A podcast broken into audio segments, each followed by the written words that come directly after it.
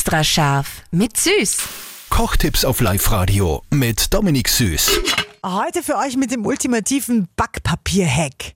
Ihr kennt es vielleicht, man hat den Pizzateig fertig, man nimmt das Backpapier, legt es aufs Backblech und während man wieder zum Teig geht, hat sich das wieder so eingerollt, dass man nichts drauflegen kann. Aber das wird euch jetzt nicht mehr passieren, denn ihr habt ja unseren Profikoch, den Dominik. Das geht ganz einfach. Du knüllst das Backpapier einfach zusammen. Nämlich genau einfach so. Ganz klein zusammenknüllen und dann wieder auseinanderziehen.